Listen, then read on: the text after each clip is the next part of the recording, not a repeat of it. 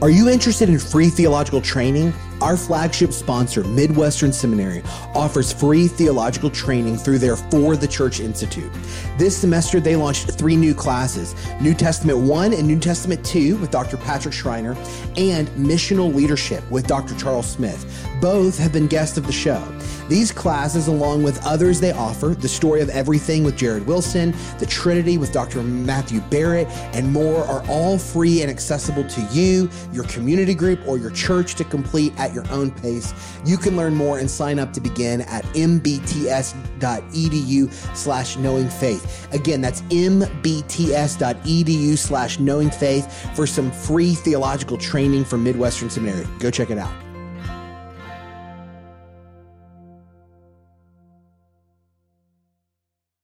You're listening to Knowing Faith, a podcast of Training the Church.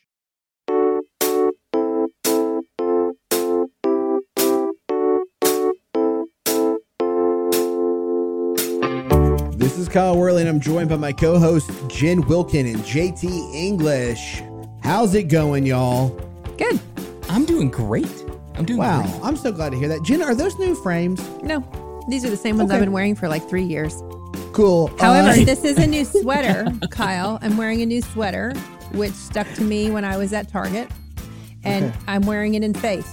It stuck to you. what, Yes. what do you mean it stuck to you? Well, Yeah. I was buying groceries, and it just sort of leapt into my cart as I was on my Okay. way up to pay for them.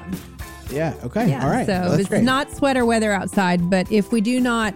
If we do not dress toward the weather, you know what they say, dress for the job you want. Yeah, I've never thought about that I'm with weather. Yeah. So- JT actually, when JT was my boss, he actually said that to me. He said he was telling our whole team that we should dress for the job that we want. And I had to tell him that if I were to do that, I would wear a bathrobe to work every day because what I want is to be unemployed.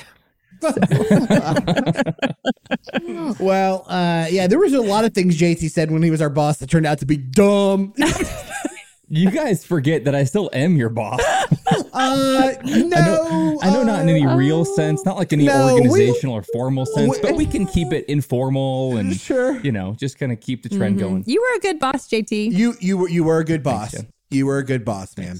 Uh, the jump scares were a little much, Mm-hmm. Little but Uh, I don't think those those didn't seem to be as tied to your uh, your your your your status as our boss. They just I it, I just discovered they were just a baked in part of your whole deal, your Yeah. whole Friendship. brand. Yeah. Friendship. Yeah. I don't, His I don't do it to brand. non-friends. I just do it to His friends. brand. Yeah. That's my vibe. Jump scare is a crucial part of the brand profile yeah, of JT English. Yeah, well, yeah, yeah. you know what's not scary? The Song of Moses. Oh, uh, wow. come on i mean listen you know this is why this is why i'm this is why i do what i do you know Mm-hmm, for segues like that. Well uh we have been going through the book of exodus and like we've said we're tracing themes themes that both ripple beyond and before exodus. So we're looking across the story we're following it on this journey of the exodus event in the book of exodus and as we come across a passage we're exploring whether the form the structure the theme maybe there's a type there maybe there's an event that's going to happen again later in the story of scripture maybe there's a foreshadowing. So we're not going line by line through exodus like we have with other books of the bible we're just tracing themes and today we turn our attention on the other side of the red sea to the song of moses and jen is going to read for us exodus 15 the song of moses verses 1 through 18 take it away jen Okay. Then Moses and the people of Israel sang this song to the Lord, saying, I will sing to the Lord, for he has triumphed gloriously. The horse and his rider he has thrown into the sea. The Lord is my strength and my song, and he has become my salvation. This is my God, and I will praise him, my father's God, and I will exalt him. The Lord is a man of war. The Lord is his name. Pharaoh's chariots and his host he cast into the sea, and his chosen officers were sunk in the Red Sea. The floods covered them. They went down into the depths like a stone. Your right hand, O Lord, glorious in power. Your right hand, O Lord, shatters the enemy. In the greatness of your majesty, you overthrow your adversaries. You send out your fury. It consumes them like stubble. At the blast of your nostrils, the waters piled up, the floods stood up in a heap, the deeps congealed in the heart of the sea. The enemy said, I will pursue, I will overtake, I will divide the spoil, my desire shall have its fill of them.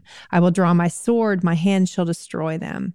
You blew with your wind, the sea covered them, they sank like lead in the mighty waters. Who is like you, O Lord, among the gods? Who is like you, majestic in holiness, awesome in glorious deeds, doing wonders? You stretched out your right hand, the earth swallowed them. You have led in your steadfast love the people whom you have redeemed. You have guided them by your strength to your holy abode. The peoples have heard, they tremble. Pangs have seized the inhabitants of Philistia.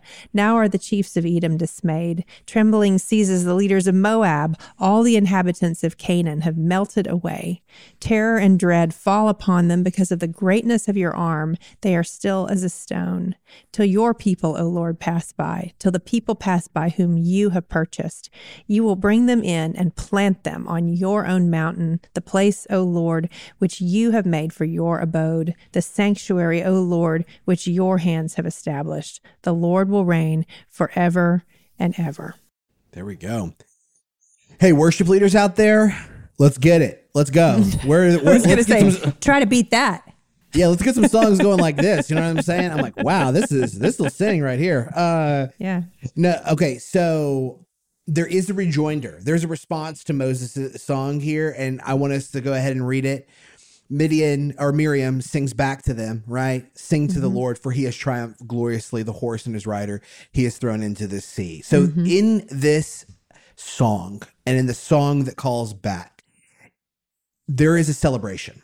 Mm-hmm. And there is a celebration of what? What is being let's just start there. What is being celebrated in this song? What what what is the the, the substance of it? What is it saying? maybe just to kind of catch us up real quick. I mean, so so what has happened so far in the story is God has a people for himself.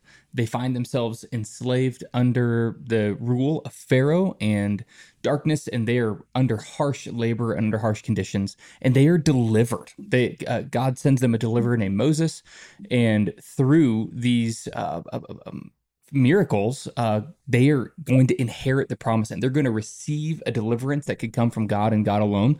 So, what I need, I think what we all would want people to understand what has happened so far in these first 14 chapters, which leads us to where we are now, is this is the gospel in the Old Testament. Mm-hmm. And by that, I'm not like saying like the gospel of Jesus in the Old Testament, I'm saying this is a shadow of, of what we're going to experience, of what we've now currently experienced in Christ. But before we get to Christ, if you were just exploring the Hebrew imagination and God's miraculous works on their behalf, they would say, This is the good news. Mm-hmm. The good news is that we were enslaved in Egypt and God delivered us and gave us the kingdom. He gave us the land that He promised to Abraham, Isaac, and Jacob. And there was points in this story where you would think to yourself, is God going to keep his covenantal promise that he made to Abraham? Here we are. We've been here for generations. Uh, this Pharaoh doesn't even remember us. He doesn't remember Abraham, Isaac, and Jacob, and Joseph. And so, are we just going to to kind of uh, you know melt away here in Egypt under these harsh work conditions? But God has delivered them and taken slaves and made them sons and daughters. And so, it really isn't an exaggeration. Even as you continue to read the prophets, Isaiah, or you think about the beginning of the Gospel of Matthew, all of the imagery is to suggest that what Jesus has come to do is really the fulfillment, or in biblical theology terms, we call it the antitype of what this is. Like these first 14 chapters are the gospel in the Old Testament. And so, what would you expect at the end of a narrative of the gospel? You would expect worship, praise, uh, that their attention and their affections would be directed to God and God alone. And they would, one of the things that I love about this song in particular is it praises God for his acts, but it also praises him for his character. You know, it says things like, You've thrown the horse into the sea, but it also says things like, There's nobody like you. And I think we can learn a lot about worship when we think about this, uh, about how Israel is worshiping God because they've received the good news that they've been liberated and are going to inherit the kingdom of God. Yep. Yes, they're inheriting the kingdom of God. And this celebration is the celebration of what we expo- uh, explored in Exodus 14 that God is this warrior king who has triumphed over the evil forces of Pharaoh, the evil forces of Egypt, the wickedness, the unrighteousness. Now, a lot of this song, though, is violent in its imagery right? I mean, just some of the, gosh, he's thrown the horse and the rider into the sea. Pharaoh chariots and his host, he's cast into the sea. They sunk them in the Red Sea. The floods covered them. They went down to the depths like a stone. They shattered the enemy. Uh, the blast of your nostrils, the waters piled up. Mm-hmm. Um, uh, you're going to divide their spoil. Uh, the Lord is going to draw their sword. Their hand, uh, your hand will destroy them. You sank them like lead in the mighty waters. Uh, people, dr- terror and dread is going to fall. This sounds like this is not often how we talk about the holy judge. It's not how we talk about God, right? I mean, am I wrong? I don't. I cannot think of the last time I heard a song in a worship service that said God's holy judgment should fill the the wicked with terror and dread. Why don't you write some? Well, maybe maybe we ought to. Um, I can't carry a tune, but uh, I do think it's interesting because one of the things that we do find is we find throughout the literature of Scripture songs, prayers. Mm-hmm. Reflections mm-hmm. that are definitely using language in a positive sense to talk about the character and or the work of God that that feels uncomfortable to modern ears. Mm-hmm. And I wonder why that I know why it makes us feel uncomfortable. It makes us feel uncomfortable because we we'd we'd rather like to think that maybe there isn't a holy terrible judgment. Hmm. I think that is why it makes us uncomfortable. But it it uses a lot. Some of the Psalms language, you know, some of those Psalms are not Psalms that get re-recorded into new mm-hmm. versions. Um, you know, Remastered. yeah, there's some of those psalms that I have not heard Shane and Shane put out a a revision on, and that's not a hey. I love I love all those. Keep them keep them coming, say, boys. Whoa. Keep them coming. No no shots fired here. Big fan uh, of those psalms, but there's some of them that are missing, uh, and I don't blame them because the language is visceral it's violent. Mm-hmm. Um, and uh, sometimes we call uh, they're called as a genre of the psalms specifically imprecatory psalms. Mm-hmm. We find this kind of imprecation even in the uh, Exodus 15 though in the Song of Moses. I think you find it in the Magnificat as well, which is going to be the on, honestly the New Testament Song of Moses is the Song of Mary. Mm-hmm. Um, and I wonder I wonder why we don't use this language more often. What do you mm-hmm. think? Well, I think there's a time there's a time and a place for it, right? I mean, it's not like you're going to show up at a birthday party and bust out into this. Um, no, but I do think anyone who note to the file: don't invite Kyle to my birthday. I, I, do think that we do, we are generally squeamish about uh, the justice of God, and certainly the well, not the justice of God, but the judgment of God. Um, and and the wrath of God. And you know, you guys know because I keep dragging us there that I'm spending a lot of time in Revelation, and it's like, well, can't get around it here. You know, I mean, it's a book about uh, God's judgment rolling down. Um, and it's celebrated at regular intervals in that book. And in particular, you know, the the Song of Moses is going to get uh, that we just looked at is going to get a little uh, recycle right there. It's going to get remastered, so to speak, um, in Revelation. And so, I do think that we we have to add, I think there have probably, here's my guess. Uh, there are cycles of this in the church. I think there have been times in the church where the judgment of God was talked about too much. Um, and we're not in one of those cycles right now. Right now, we're in a cycle where the judgment of God is probably talked about too little. And so it feels, especially in a therapeutic age, nobody wants yeah, to right to think about um, things like this. But I do not think that every age has been that way, and so that's true. Uh, it's probably important for us to, as we as we as we think about how do we find the necessary corrective of this, that we not overcorrect and swing that pendulum all the way back the other way. I was thinking even recently just about uh, hellfire and brimstone type uh, messages and what do they really accomplish? And how um, those messages that we find in the scriptures are actually written for the benefit of the believer not directed at the unbeliever. And i think there's probably something to pay attention to there um, that there is something i need to remember. And i think what i probably need to remember based on the way it plays out in revelation is that the the grapes, the image, you know, that's in, in Revelation is of wine that has been tra- trodden out of the grapes of wrath, and that that I helped to cultivate some of those grapes myself. Mm-hmm. You know, but another drank that that vintage for me. And so I do think that if we don't ever talk about the towering justice and judgment of God, then we uh, we be- become the owners of a small deliverance instead of a, a great one. Hmm. Yeah, that's well said. That's well said. There is a witness both to the people of Israel here um, and to the nations, right? I mm-hmm. mean, like he, he mm-hmm. says later in the song, the chiefs of Edom are dismayed. Pangs have seized the inhabitants of Philistia. All the mm-hmm. inhabitants of Canaan have melted away. Terror and dread have fallen upon them. The witness cuts both ways, but it has to cut both ways because we know that Israel is going to forget this as well, right? I mean, this is what's going to happen with the wilderness wandering. They're going to mm-hmm. forget that Yahweh is the great deliverer, the warrior king who can triumph even over the mighty, terrible giants of the land, so to speak. They're going to forget this thing. Well, and the funny thing is, is that they forget even before their enemies do, uh, because you know when they make it all the way to Jericho after the forty years in the wilderness, the first thing Rahab says is, "We heard about your God, and we trembled, we melted away in fear." Like she still remembers that that's who God is, and they've forgotten somewhere along the way, and they're trying to get a do over to get into the Promised Land. So I think it's significant um, that sometimes, um, sometimes the message is the least sticky with the children of God. That's right.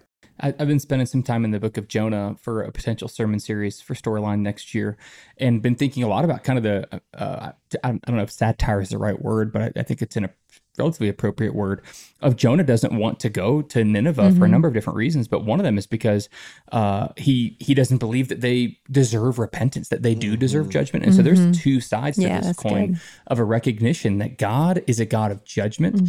Uh, he's also a God of mercy. And anytime those things get out of whack is when the gospel gets out of whack. It's mm. when we would fail to understand the cross of Jesus Christ, the cro- especially in a therapeutic age. The cross of Jesus is not Jesus taking our emotions and feelings away from us. It's it's it's him taking away God's wrath and exhausting it mm-hmm. and purifying us. You know, I, I have more of a than a statement, a question here. You know, I, I was teaching in the institute last night, and one of the questions that came up, kind of related to this, around evangelism and gospel presentations or preaching, like communication of God's word, is living in a secular age uh, is different than living in an age of a god or the gods. Uh, when you can live in a world where God is contested and contest- or belief in a God is contestable, uh, judgment rings hollow. Like you, you used to be able to say that God-sized hole in your heart, you know, is Jesus. You know, you need to have Jesus. But now it's like people are content without Him. And I think we've and we've had ages like this before. But how do you talk about judgment? In an age where like you used to be able to preach fire and brimstone because people believed in God and judgment. They just had forgotten about it. Now people it kind of their imagination and their like their imaginative universe doesn't even have a category for that. It doesn't even have a a category of moral right and wrong of a God who would be just and bring judgment, uh, and then of course add on the layer of the therapeutic on top of that. That's a it's a challenging thing to say. Yep, uh, God destroys His enemies because they're like well, first of all, God doesn't exist, right? We live in an age where. So how would you guys think about that? Um, well, I, I I think that the the mouth betrays uh, what people genuinely believe when it comes to justice, vengeance, and retributive justice. There's has there ever been a time? In, there's not been a time in my life where people are more ready to talk about what is just or what is not just than right now Mm-hmm. and they'll fight for it. Now, where they think those lines exist is an open question. Right. And what they think is just or not. But their mouth betrays that they do believe that mm-hmm. there is right and wrong, there is evil and good. Now, if you ask them, is there real evil? They may say, yes, there is real evil, and their real their definition of real evil might match a particular set of preferences that they believe are wicked mm-hmm. or ways of living or being in the world. And I think that you have to appeal to them and go, how and why are those the right categories to use? Why do you have such a strong sense that things should be made right? Okay, so so you uh, uh so you think systemic injustice is is rampant in the world? Uh, why? Why is mm-hmm. that wrong? How is it mm-hmm. wrong? Mm-hmm. What's wrong about it? Why do you feel so passionate about it? Why do you think it should be fixed? Why do you think it should be changed? What world do you live in? right? Who's designed it? And I think at that point, you do have to appeal to them like, hey, it's kind of a moral argument of just saying, like, if there are rights and wrongs, there's somebody who has set the terms. Who is that? Right. And why do you think you're and why do you think you're excluded from it? I think that's part of it. Well, and I think, yeah, what God's judgment does is it, uh, what God's visible, palpable judgment does is it causes every knee to bow and every tongue to confess. And so, so there are those who will bow the knee and confess willingly and gladly, and there are those who will do so only because they are compelled to. Uh, and I think that's what you see in the story of Exodus. I think it's what's being uh, referenced really when we get to Philippians. And it's also what we see when we get to Revelation is we see again, you know, the, the, the plague language returns in Revelation.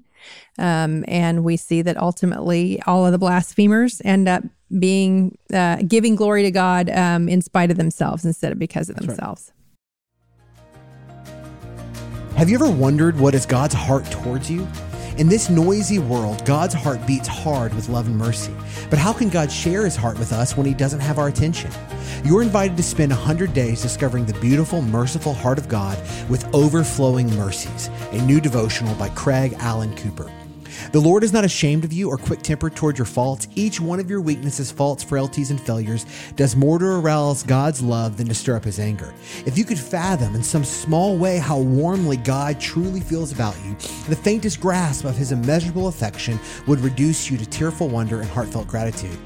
As God's mercies are new every single morning, overflowing mercies will continue to be a constant well of refreshing comfort, encouragement, and strength. It's perfect for personal quiet times, family and dinner table devotions, and small groups. Let this devotional help you get intentional, stay connected to God, and continue loving others. Order your copy of Overflowing Mercies 100 Meditations on the Tender Heart of God today at moodypublishers.com or wherever great books are sold.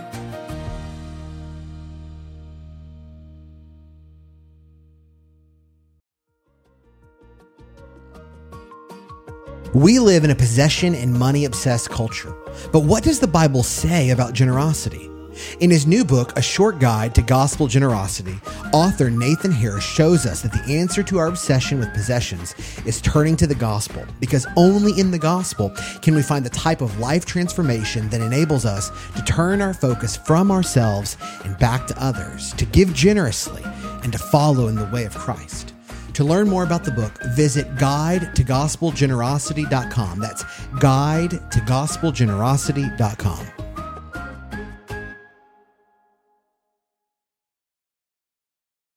And Jen, I think your point about our historical situation and kind of where the pendulum has swung here is correct.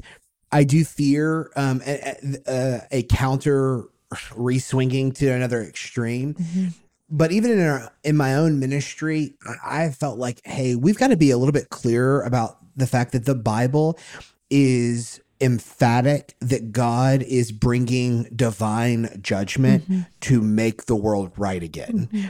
And that could make us uncomfortable, but it it doesn't make it untrue. Mm-hmm. And it does seem that throughout the story of the Bible, the coming judgment of God is used as a motivator for the purification of God's people, re- yes. repentance, namely, and for the turning away from sin for the nations. Like the the story yes. of Nineveh doesn't make any sense apart from yeah. Jonah showing up and being like, "Hey, God is going to judge you. Like mm-hmm. set your mm-hmm. watch right now. Mm-hmm. It is coming.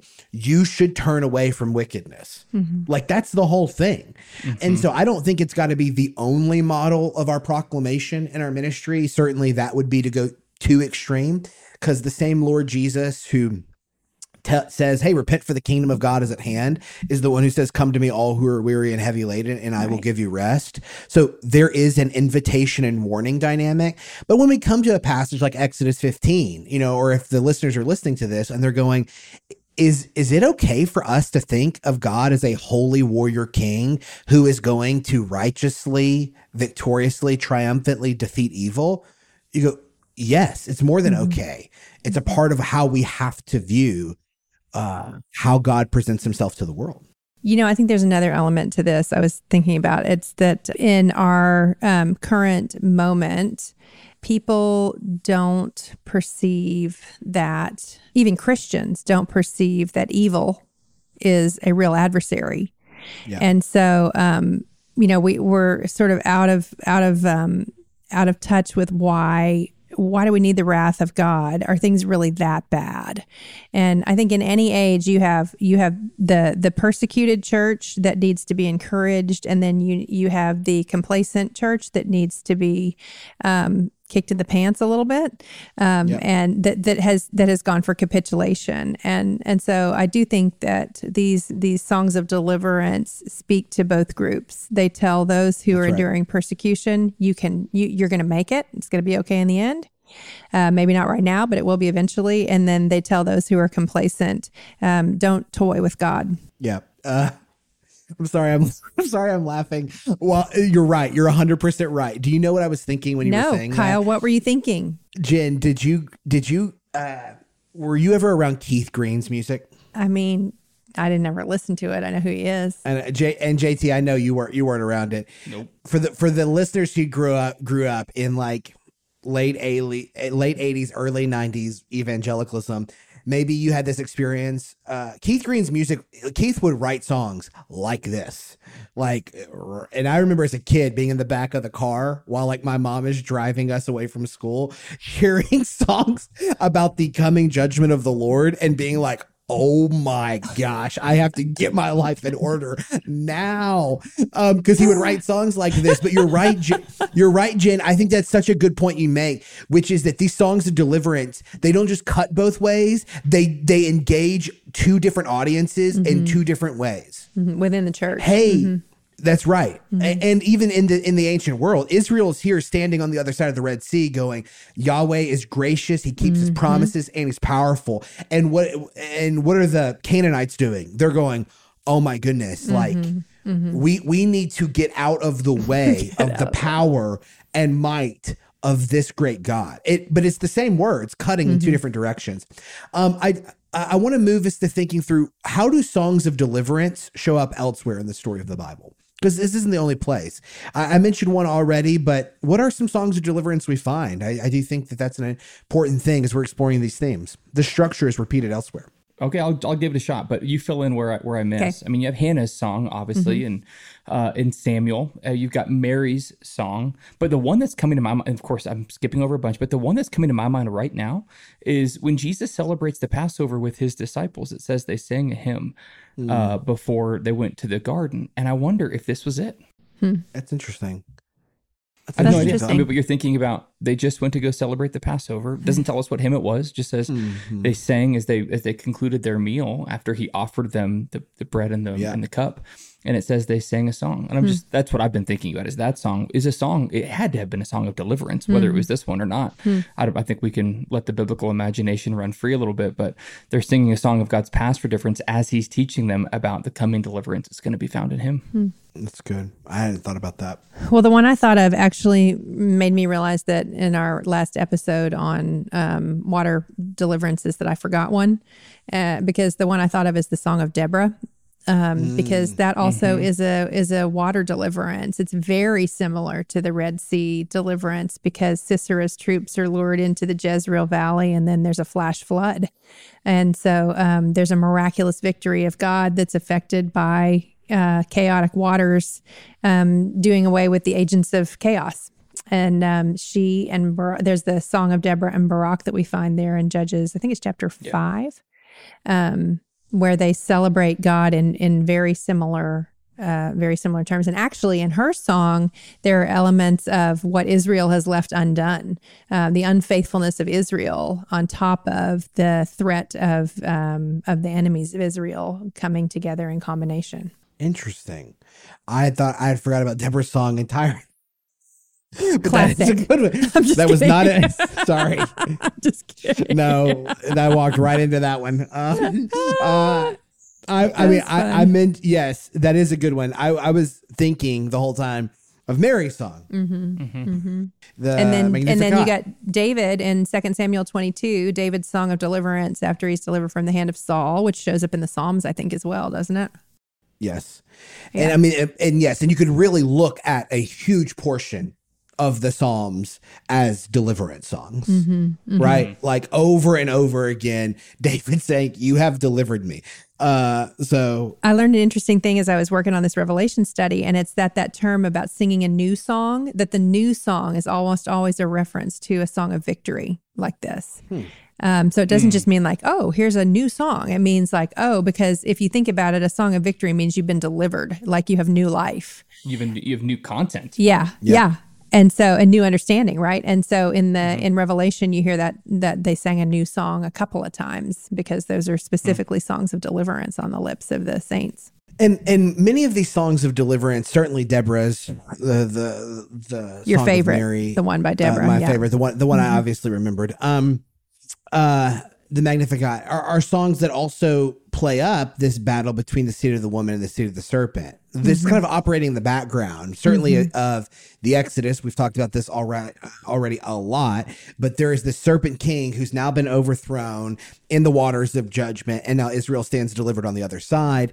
This is uh, a, a, playing out of the enmity between the offspring of the woman and the offspring of the serpent. This is mm-hmm. something that is coursing through the veins of the story of the Bible. And even in Mary's song, again, we're getting this rejoicing and this singing and the celebration that one is going to come and he's going to make right what mm-hmm. Satan and sin has made wrong. And so mm-hmm. this is this is happening over and over again. Uh, this is in Colossians 1, which is not a song, although a hymn does precede the, the portion I'm going to read you have the he has disarmed the rulers and authorities right mm-hmm. by the the work of the cross mm-hmm. um if we were looking for kind of the songs of deliverance as they kind of uh, uh develop over the, the course of the story of the Bible, I do think that one of the important places where we see this fulfilled, so to speak, or this motif of the warrior king who delivers, is in the Christus Victor view of the atonement, which I do think is a as is a way that the New Testament is standing in fulfillment of what we're seeing here, even in the foreshadowing of a song like the Song of Moses, which is this triumph over evil and wickedness. And JT, could you just give the listener real quickly just a brief snapshot when we say Christus Victor view of the atonement? What are we talking about? What what is what, what are we saying Christ has accomplished? Yeah, so in most of the circles that we are in, I would imagine the churches that you go to, our understanding of the gospel is largely what we would call penal substitutionary atonement. And the basic idea there is Jesus was our substitute for our penalty. That's where we get the word penal substitution. And that's true. There's a there's a sense, uh, a very real sense in which Jesus takes our place, absorbs the wrath of God, where we have this imputation of our sin upon him and his righteousness to us. That's what we mean by by penal substitution. But the atonement isn't just one thing; it's many things. It's almost like a diamond that if you held it up, you as you kind of twist it, uh, you're able to see m- its multiple facets. And that's true with the atonement also. And one of the other facets, in addition to penal substitution, is Christus Victor. And it's exactly what you just read. It's that Jesus has become the victor over his enemies. He has destroyed them and defeated them once and for all. This is really birthed in Genesis chapter 3, verse 15, that the seed of the woman is going to experience victory over the serpent, that he mm-hmm. is going to crush him. And so part of our gospel message can't just be uh, Jesus died for my sins, so that's true. It's mm. also that Jesus has accomplished a victory over the spiritual forces of darkness. Uh, one of the areas, like if you if you're still like, okay, I'm still not sure I grasp it yet. You know, C.S. Lewis uh, really kind of grasps, I think, a lot of the Christus Victor motif in some of the Chronicles of Narnia, especially mm-hmm. if you watch the movie and you see Aslan die, and uh, he then comes back to experience victory. And who who does he pay? Uh, the payment to. He doesn't pay it to himself or to God. He pays it to Satan. So there could be lots of questions about who who is owed retribution and who actually experiences the reconciliation. We don't need to get into that right now because there's I think a lot of, of kind of thorny theological questions. But at the bare minimum, part of the gospel is that, and a huge part of the gospel is that Jesus defeats his enemies and he is victorious over them finally and fully forever. Mm-hmm. That's right.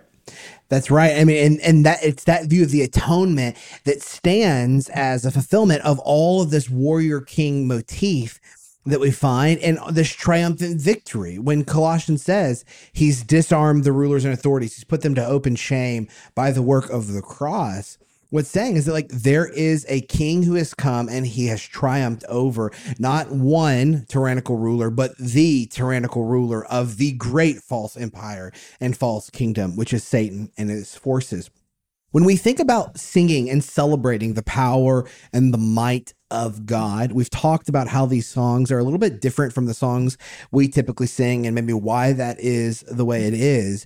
But as we move forward, right after the Song of Moses, there is something that is really interesting here because the Song of Moses, immediately following it, there is a great picture, not just of what water uh, does in judgment, but what God does to provide for his people. Mm-hmm. And Jen, I know you wanted to say a little bit about this uh, with the bitter water made sweet uh, following the Song of Moses. Because right after this song is sung and there's this triumph and this praise for the God who has used water to judge uh, and to overthrow Pharaoh and his forces, we hear that Moses made Israel set out from the Red Sea. They went into the wilderness of Shur. They went three days in the wilderness and they found no water. When they came to Marah, they could not drink the water of Marah because it was bitter. Therefore, it was named Marah. And the people grumbled against Moses, saying, What shall we drink? And he cried to the Lord, and the Lord showed him a log. He threw it, threw it into the water. The water became sweet. There the Lord made for them a statute and a rule. There he tested them, saying, If you will diligently listen to the voice of the Lord your God, and do that which is right in his eyes, and give ear to his commandments, and keep all his statutes, I will put none of the diseases on you that I put on the Egyptians, for I am the Lord your healer.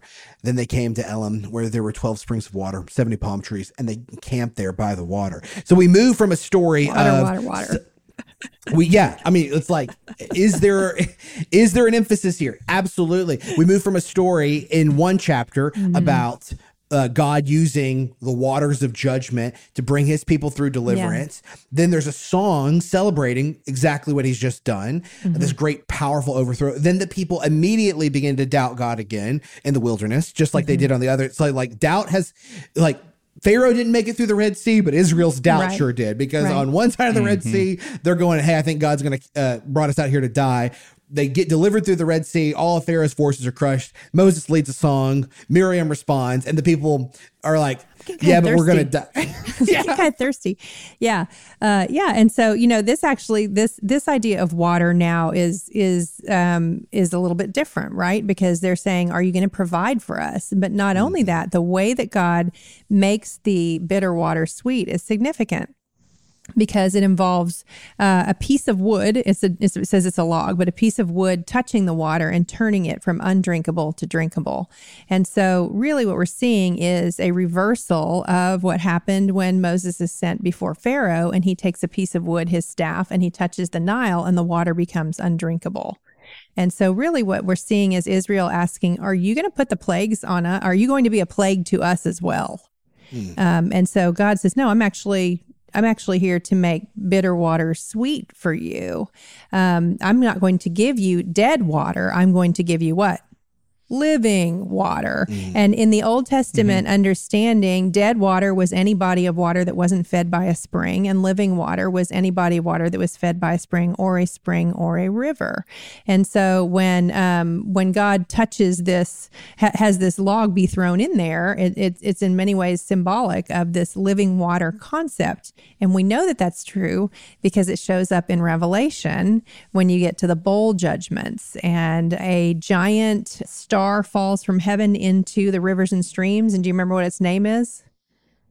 Dig back into your 90s scary movies. Its name is Wormwood. Ooh, really? Wormwood falls into the rivers and the waters. Well, so it's wood going into the waters and making them undrinkable. But this time it's not in a localized place, it is everywhere.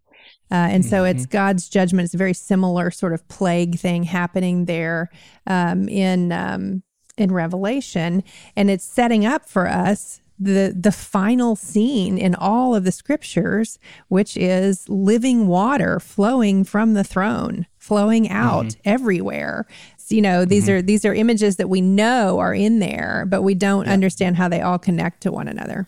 Yeah. Yes, and I and I, I do think that the thing that's interesting to me about this story in Exodus 15 is that God protects his people through the water and provides uh, for his people with the water. Mm-hmm. And I think it's a demonstration of, man, the salvation that God is bringing to his people is not just a salvation of withdrawing them from active danger, it's providing for mm-hmm. them the supreme good, mm-hmm. even from the places of brokenness, mm-hmm. right? And when we think about Christian salvation, it is not, and maybe this is where we get some of that dynamic, Jen, that you were talking about earlier on not having the pendulum swing back and forth, if we only have a view of salvation and deliverance that is God has rescued us from the impending judgment.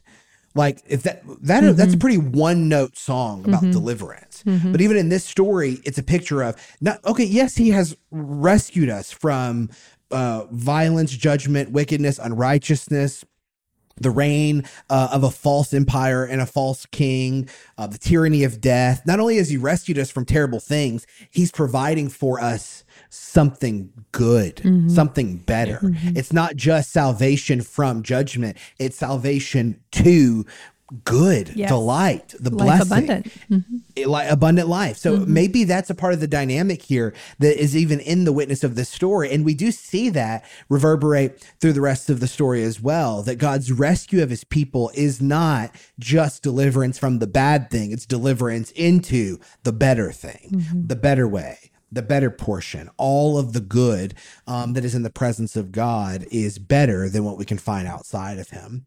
Um, I do think that it is just one last just note. It is interesting that the song here is a song that magnifies God in a way where they're where the people still don't fully understand it. And I think that is how like Moses' song and Miriam's response here is an indication um, it is an indication that adoration does take place even within the active context of human frailty and doubt mm-hmm. the people of israel are actively like they're still in the midst of this and i do think it's a testament to us that it is a part, a normal part of the life of the people of God.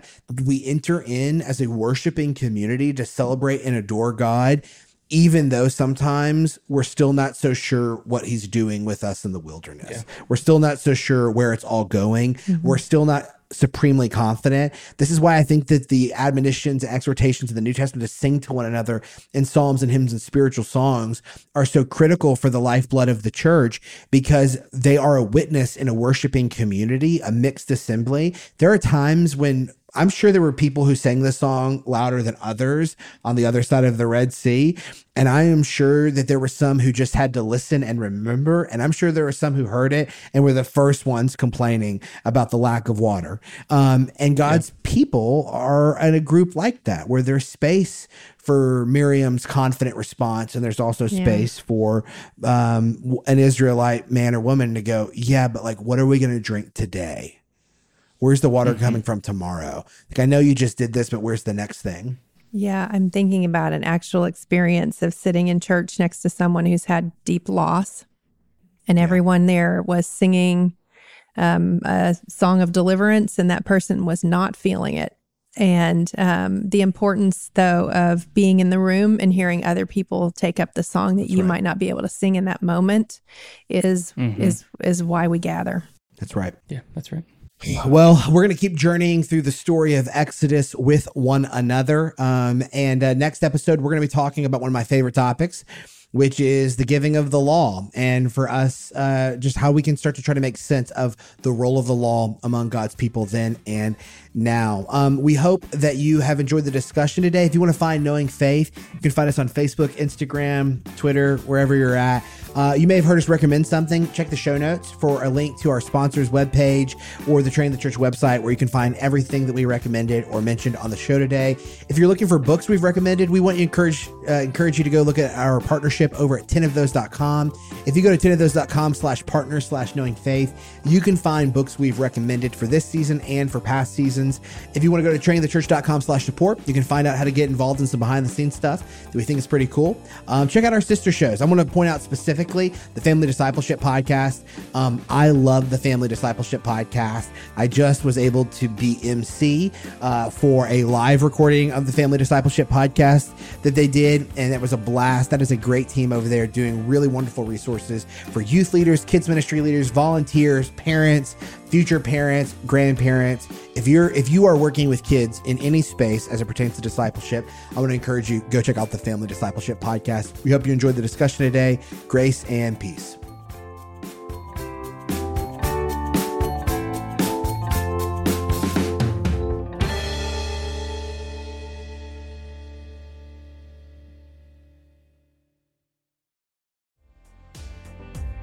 Did this episode spark an interest to learn more about Jesus, the Bible, or just theology in general? You can receive free theological training through Midwestern Seminary's for the Church Institute, where you can learn more about the Old and New Testament, Christian theology, preaching, leadership, and more, even at your own pace. Learn more and get started today at ftcinstitute.com. Again, that's ftcinstitute.com for free training on Old and New Testament, Christian theology, preaching, and leadership. Go and check out these incredible resources from our season sponsor.